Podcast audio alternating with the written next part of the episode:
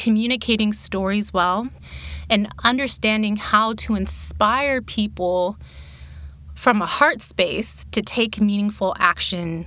All of that falls into design and creative thinking and imagination. This is Designing for Humanity, a podcast by SY Partners about designing a future that's made for all of us and the best in us.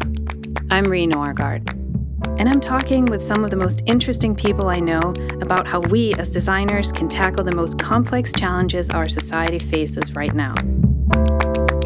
How can we use design to reimagine the ways we interact with each other and with the world? I'm here to start the conversation about what new ways of thinking and methods are needed. Today, I'm so pleased to be joined by Gabby Allman. I first met Gabby last year when we both spoke at the Harvest Summit and Innovation Festival for Leaders in Sonoma, California. We exchanged cards, yes, cards really, and promised to reconnect, which we did, and uh, this is now the perfect opportunity. I thought, who would be better to have as a guest than someone who actually designs new systems and mobilizes people and finds new ways to use data and technology and design thinking to help human beings? Gabby has advised companies, governments, and humanitarian organizations on large scale emergency response strategies and has even launched a grassroots accelerator called Rise of the Bulls to help mobilize organizations and creative communities to work together in solving our world's greatest challenges. I can't wait to learn more about this work and what you've learned lately. Hi, Gabby. Hi, Ree. Thank you for having me. Absolutely. I'm going to start by asking you how you came to design. I don't know that you see yourself as a designer mm-hmm. necessarily, but you are very well versed in, I think, in the process and in the language. And mm-hmm. so, tell me about the time when you came into contact with design as a powerful force for change. Sure. So, I would say that that interaction happened uh, really by accident. I had wanted to be an architect as a teenager and didn't really understand the mechanics of what architecture is about, but knew that I loved building things and understanding aesthetics and having a sense that the built environment has an impact on how people feel about themselves in the world that they live in. But through a series of events, I ended up studying international business and then pivoted into emergency response. But since that time, I ended up dating and marrying an Imagineer at the Walt Disney Company and really didn't appreciate what he did for a living until really a few years ago, where I found myself working with high level decision makers in government at the federal level, state level, local level, at humanitarian organizations, at various agencies within the United Nations system. And all of them were saying, the same thing, which was we are in new times. We need to completely rethink how we do business, how we serve people, how we even view problems that we want to solve. And we don't really know where to turn to get new direction. And I realized that designers have a really unique way of uncovering issues, asking the right questions so that they get to the right problems. And that realization at that time started my journey in wanting to understand creatives, how creatives think, how to apply design principles in government and humanitarian aid, and in trying to find ways to support what I call public creative collaboration. Mm. That's a fascinating concept, public creative collaboration. And we'll come back to that when we talk about Rise of the Bulls. So, how does that notion show up in your work today? Like, how do you cultivate and, and grow that practice of planning for large scale events with so many unknowns on behalf of humanity and look at that and creativity at the same time? Yeah. So, I utilize my experience in my position on FEMA's National Advisory Council to start talking about different concepts and throwing out ideas about how design can and, and should impact what we do beyond just straightforward design thinking and, and human centered design thinking. we in government know, and I'm not speaking on behalf of FEMA, I'm just speaking on behalf of mm-hmm. myself and sure. my colleagues.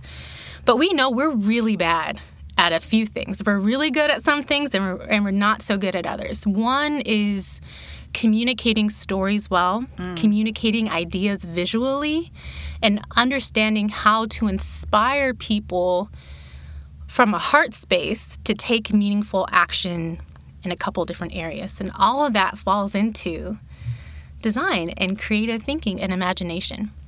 There's something happening where leaders are now aware of that, but also wanting to do something about it. Mm-hmm. And so I've been fostering a few projects to bring these two groups together to start having conversation and there's really interesting things coming about it and a lot of enthusiasm and as Oprah would say, aha moments mm-hmm. happening. So I see a really bright future uh-huh. um, in this space. Great. So, what tools do we need when we bring the practice of design thinking into a space and into a culture that is aware that that is not their mm-hmm. space, not what they're good at. So I know you talk about language and basically like the mm-hmm. translation of concepts from one industry and one way of thinking to another, and that of FEMA, for example. Mm-hmm. Well, give me some examples. Yeah, well, first, having translators at the beginning of two industries or two groups talking to each other is really critical. I was pushing for FEMA's National Advisory Council to take up the topic of storytelling. On the subcommittee I serve on, it looks at everything that can be done before a disaster happens. What can we do on a national level to prepare as a country? So, one of the topics that I had thrown out for a long time was the importance of being effective storytellers and understanding what that means and how we can adopt some of the lessons that have been learned in entertainment. What I realized is I was ineffective in advocating for this idea because storytelling is a creative term, but if I had from the beginning used the term messaging or communications, which is more common in government speak, I could have gotten a lot further. So we use different words and it's important to explain what those words mean to each other, not just from the creative to the public side, but if we're really collaborating from the public to the creative side. Absolutely. Very often we we spend energy making our case, right? Or trying to bring other people into our universe when it's actually we just have to find the connection and the space in between and, and maybe develop a, a third language for yeah. what it means to think creatively. In addition to talking about storytelling, one idea that really excites me that I want to explore in the space that I work in is thinking about the processes that we plan for and the programs that we develop less as logistics issues and more about experiences. Mm. When someone comes into a shelter after a fire or earthquake, a lot of times what we think about is okay, the person enters here in this door, then they meet with this person to register, and then they find a cot over here, and then they grab their food over here. But really, the survivor is not thinking of their experience like that. So I'm curious to explore how we bring designers into the fold to help us think about it in that way and to design our spaces and our processes to really truly impact the people, the humans that we serve for the better. And actually, you know, this this brings me back to that moment that I had with my husband Billy, where I realized there's something here.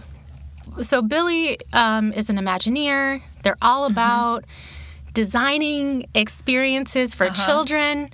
And at that time, I was working for a humanitarian organization looking at what we call child friendly spaces. So, tents that are specifically built for children to come after emergencies and just play. Or be in school for a little bit where children can just be children for a few hours. And so I thought one day, how would this tent look different if Imagineers had a chance to redesign it? From the layout to what's actually in there to how it looks and the idea really excited me. Yeah. I want to go back just a little bit and talk about the time between when we met at the Harvest Summit and then you became really busy and basically Yeah. have, have resurfaced with some, you know, a great need to mm-hmm. start an organization on your own. Tell me about the work that you've been doing. Yeah. So about three years ago, I started my own consulting practice. And since that time, I've been working at the intersection of technology and humanitarian aid and mm-hmm. government work. I realized that my interests were shifting. And I think it was because I was starting to sniff out that the next wave of disruption wasn't going to be in technology, it's going to be in creativity and, and imagination about two years ago, I decided, okay, I'm going to start this effort. I'm going to start this community, and I'm going to call it Rise of the Bulls. And I'm going to mobilize as many creatives, creative thinkers, imaginative thinkers, people who are disruptive in their processes and the way that they view problems. And I'm going to present them to my network across all these different sectors, and we are going to find a way mm-hmm. to spark collaboration between these two groups. Because again, you have these leaders who need inspiration, who want to completely disrupt what they're doing, but they don't know where to turn. And you have these immensely gifted, creative people who want to make an impact in the world, but don't have an avenue to do that. So you've come together to experiment and to mm-hmm. solve problems. Can you bring us into that process? What is happening? What's actually going on? Sure. So, one of the areas that's emerging in homeland security and emergency management is extremism. We talked to about seven different organizations that either gather data on extremism, that work with extremists, or convene thought leaders working against extremism to understand what problems do they have in solving the rise of extremism and how do they even define that problem? And so what what we found in, in interviews with these organizations is that there is a data problem um, but that's out of rise of the bulls' wheelhouse. But the second problem is the greater extremism community people fighting this topic they're trying to understand how can we reach people who are heading down the path of radicalization no matter what group that they're going to. Mm-hmm.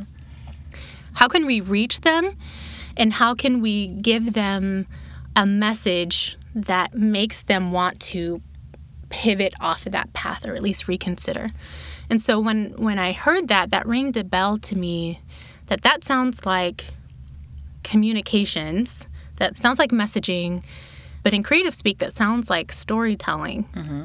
What if we got a group of creatives who work in graphic design who are creative directors who work in film who work in music and we brought them to the table to share what they know about creating an authentic message about reaching people who are initially resistant to the story that you're trying to tell to explore what kinds of technology and avenues to reach people could be. And we, as a group, ideated 150 different ideas as to how to reach people and, and what that message could and should look like. One of the things that we found in speaking with the organization is that when it comes to ex- extremists, one of the most effective ways to, to reach people that are being radicalized is to have former extremists talk to them about what hmm. that reality really is. Since that time, one of the people in that group who works in film has been pitching different Hollywood executives on a few of the ideas that we came up with in terms of shows and integrating ex- extremist stories into um, our daily narrative. So that's one area that we've done. The second topic that we looked at was looking at refugee migration and how that experience could be transformed if you look at literature or poetry that refugees write. Oftentimes they're talking about home and the concept of home. And so we as a group wanted to look at well, how could we transform the places and the spaces refugees migrate through to be more reflective of their homes? And how could that impact their mental well-being? So we gathered interior designers structural engineers and a few other people that work in the built environment and started to think about what would that look like and how can we share our ideas with UNHCR, which is the UN agency that's in charge of managing migration flow throughout the world and and how can we share what we're talking about with Airbnb which has an open homes program? What would it look like if hosts around the world who are opening their homes had guidance or instruction about how to make their home more reflective or somehow speak to where mm-hmm. these refugees are coming from. What is what's your community excited about, or what are the things that they really want to address? Yeah, so the design of technology and how that impacts our daily life, looking at how to transform the foster care experience, either locally or nationally, is of huge interest. Looking at domestic violence and gender based violence, but also a huge concern is related to empathy and how do we inspire mass empathy and the reignition of compassion locally and nationally is a is an interest as well. What strikes me as you're talking about it is that there are things that play out on the most intimate scale for all of us in all our lives, right? And a systemic mm-hmm. approach at the same time, mm-hmm. right? The topic of foster care in that sense is is really fascinating. Uh, and it's connected in many ways to the feeling of home and what does that mean yes. and what does that mean to a child and know that everything that you're learning and exploring mm-hmm. feeds into each other and, and yes. you get so much smarter so fast by working the way that you're working and it's amazing like you said it's really incredible to see how everything is truly connected to mm-hmm. one another i that never struck me before when we look at extremism the root causes have nothing to do with these radical ideologies people find themselves going to groups like ISIS or mm-hmm. the KKK or the alt right because of trauma, mm-hmm. a lack of identity, strong feelings of isolation. And when we look at bullying in school or we look at the educational experience that has to be transformed, it's related to that, which is related to so many other it's amazing do you see that in design at all do those yes, connections pop up a lot that is really what i'm exploring in these in the series of podcasts are the connections between all these different topics mm-hmm. and how we can use design as the language and the point of connection that allows us to with empathy or compassion because um, mm-hmm. that would be operating right like mm-hmm. actually doing something very specifically affecting uh, people's lives, even if it's on a one to one scale or in the smallest unit of community. But understanding that to see the change that we want to see, we also have to look at systems in the mm-hmm. largest way possible. So when we're talking about migration, that happens not just one place in the world, mm-hmm. obviously, mm-hmm. yeah, uh, but all over. And what are the things that that we can learn from each other and that we have in common, and what are the structures that are working against us? I, w- I would love to talk yeah. a little bit about empathy. Oh, absolutely. An area that we are exploring on the council at FEMA and I think in general is the breakdown of community mm-hmm. ties. Social cohesion is breaking mm-hmm. down. Mm-hmm. And while that's troubling as just an individual and a member of society, what we know in emergency management is the stronger the sense of community in a neighborhood, the more likely it is to be able to recover effectively from a disaster. So when we're looking at a continued rise in the frequency and a worsening of the scope of disasters, both in our country and around the world, seeing our connection with one another breaking down seeing the divisiveness in this country mm. on the rise, the rise of extremism in our country. Mm. We are worried that when the next Hurricane Harvey rolls through or the next huge wildfire rolls through, it's going to be even tougher for people to recover because they don't trust their neighbor. They don't like their neighbor. And truly, your neighbor is your first responder. It's going to take time for the fire department, the police department, whomever else to reach you. And so we are trying to understand how we can help rebuild community ties, even though that's so far out of our wheelhouse, but it has a, such a huge impact on what we do. Mm-hmm. We're trying to figure out like how can we how can we do that? You made me think about two things of about design that I believe is true and, and I think it's what you're experiencing and the approach of people who use design as their, their tool, the way they do their work, the way they contribute, is that it's inherently an act of service. Mm. It is something you do on behalf of someone else. Mm-hmm. That's and, amazing. I never thought about it in that way, but I, as you're saying that, I see such a strong parallel to a designer and a public servant, where mm-hmm. you're creating for the benefit as you said, of someone else. And what you create, what you design, lives on potentially far beyond mm. Yourself. Totally. That's amazing. Yes. You know, I wonder what would happen if we all, speaking about my people, mm-hmm. if we all looked at ourselves as designers, if we all acknowledged that that's actually what we're doing. I don't mm-hmm. think we realize that's what we're doing. And we are. I see we that are. that's what you're doing. I mean, that's how I see you. That's how I connected with you before knowing you. It's like you're you're an architect of systems. Thank you for that. That's that's affirming. You've also been spending some time at Art Center in, yes. in LA, and you're super excited about this one class that you're taking around um, neuroscience and how that shows up in imagination and mm-hmm. creativity. What are you learning? I want to take that class. Yeah. I'm super jealous. So I'm just going to live through you while you're telling me what excites you. Yeah. I decided when I started Rise of the Bulls is that if I'm going to rally creative people and I'm trying to advocate for creative thinking, in government, in humanitarian aid, I need to understand what creativity actually looks like and what that means on a literal and figurative level. Mm-hmm. And as someone who loves science and loves data, I found this course at Art Center called The Neuroscience of Imagination, and it actually looks at the biology and psychology of people when they are imagining things, when they're dreaming, when they're creating. And I took it because I envisioned coming into an office one day and, and saying, This is your brain on a regular day. This is your brain on creativity and showing how that lights up and hmm. how it's different. It sounds so fun. And what you're describing is another way of connecting data, and the human experience, and using mm-hmm. science as the language that helps us understand both sides.